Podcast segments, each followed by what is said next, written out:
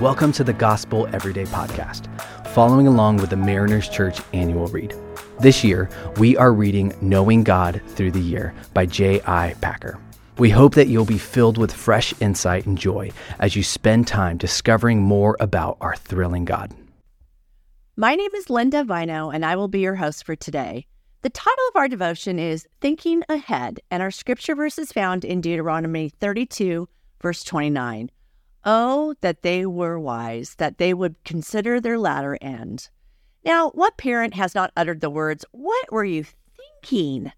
A child's skinned knee after an attempt to jump a ramp on a skateboard, or a child's bruised face, the result of a fight at school, or the police officer who pulls over a speeding driver, looks them in the face, and says, What were you thinking? And therein there's the question Moses asked the people of Israel what were you thinking? He admonished the Israelites after a victory when they said, When you said, Our own power is triumph, the Lord had nothing to do with this victory. I can just imagine Moses' frame bent, head bowed to his knees, hands cradling his face, saying, Oh, that they were wise, that they would consider their latter end. For the skateboarder, the latter end was a bruised knee and arrest from skateboarding. For the school brawler, the latter end was a bruised face and a school suspension. For the driver, the latter end was a ticket. And for the Israelites, God's judgment. Packer has been talking about God's vocational guidance this week. He acknowledges that there are specific decisions that we have to make daily that are not spelled out in the Bible. For example, someone prays, Lord, should I marry Chloe? Our prayer searches the scripture and there's no direct answer to, is Chloe the one? Packer notes that even though there may be no supernatural guidance to the question, there is scriptural guidance. For example, do not become unequally yoked together with unbelievers, or love the Lord your God with all your heart and with all your soul and with all your strength. The second is this love your neighbor as yourself. So is Chloe a believer? Does she love God and serve others? You see, God asks us that while we seek Him in our decision making, we should always use the minds that He has given us in order to make decisions. Packer reminds us that just because Scripture cannot decide one choice directly, the factor of God given prompting and inclination that finds your mind settled in peace as you contemplate your choices over the other becomes decisive. Packer concludes his devotion by saying, Thinking ahead is part of the divine rule of life. Often we can see what is wise and right or foolish and wrong only as we dwell on long term issues.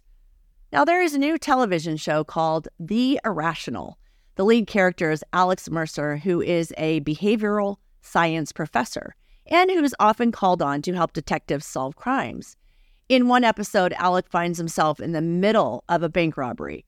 A silent alarm is set off, and as a result, there are police and SWAT officers surrounding the building. The hostages are frightened, and the bank robber is getting desperate. Trying to de escalate the situation, Alec begins talking to the robber. I want to help, he assures the man. Alec asks, What do you want? The man answers, and he wants a helicopter and a pilot.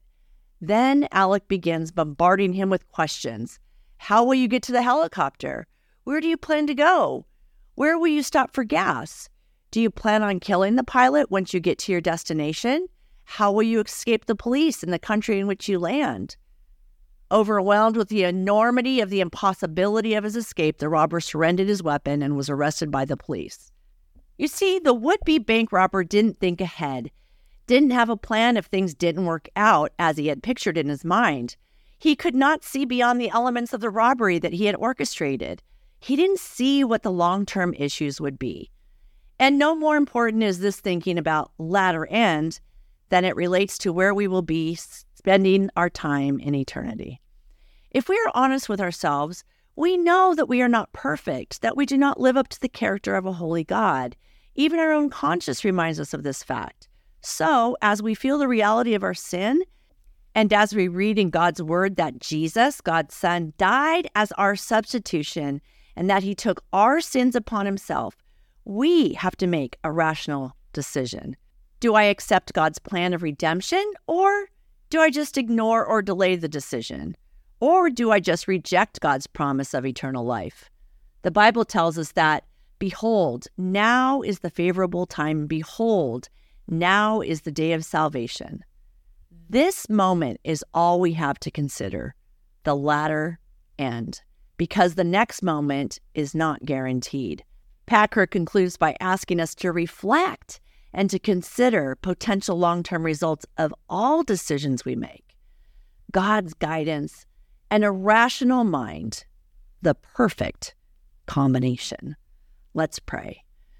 Oh God, that you would give us a rational mind. Holy Spirit, that you would inspire us to make good decisions. Jesus, thank you for the sacrifice that you made for us, the redemption that we have through forgiveness of sins. God, that we may come moment by moment to your feet, asking you to forgive us, to help us to seek your word for answers, to trust in your holy scriptures and in where you are guiding us, Lord. We love you so much, and we're so grateful that you care so deeply for us and that you love us so much. God, would you please give us the ability to love you with all of our heart, all of our soul, all of our mind, and all of our strength? It's in your name we pray. Amen. Thanks so much for making the Gospel Everyday podcast an important part of your day. Hit that subscribe button if you haven't yet, and we'd love it if you could take a few moments to rate and review the podcast. Tune in tomorrow for brand new content. If you'd like more information about Mariners Church, download the Mariners app at your favorite app store or visit marinerschurch.org.